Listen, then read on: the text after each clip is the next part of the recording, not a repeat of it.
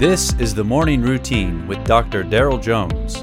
Morning Routine is a daily devotional podcast for those who are raising, educating, and growing the next generation.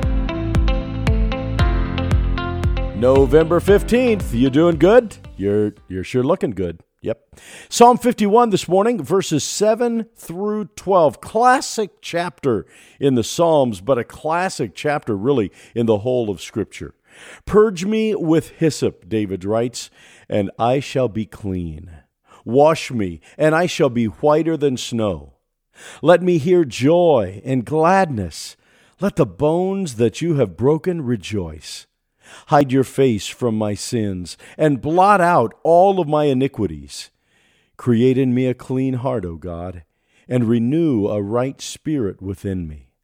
Cast me not away from your presence, and take not your Holy Spirit from me.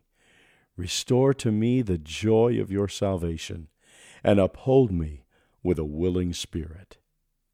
Psalm 51 was written in the wake of King David's great series of moral failures, committing adultery with Bathsheba, the wife of one of his most faithful soldiers.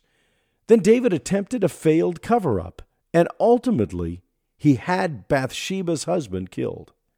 After the prophet Nathan confronts David and sheds light on his heinous sin, Psalm 51 records David's candid, emotional prayer of repentance.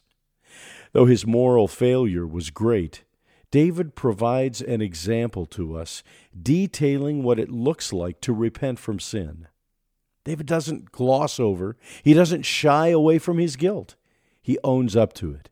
He acknowledges the Lord's holiness and righteousness that only God can make him as white as snow. David asked that the Lord hide his face from his sin, not that the Lord would neglect them, but that he would blot them out entirely. David confesses his wrongdoing and asks that the Lord lead him to rejoice in the good things that the Lord has done, restoring him to the Lord's salvation. Psalm 51 is a roller coaster of emotions, allowing us to look through the window of David's heart, detailing his sorrow, his regret, and joy in the Lord's salvation. As influencers of children, may we teach them to take David's example from Psalm 51 to heart, confess, and repent, and praise God that through Jesus there is redemption. Rejoice today in the restoration of God.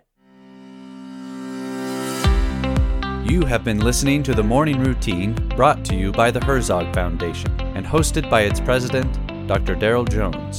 For more information, please visit herzogfoundation.com.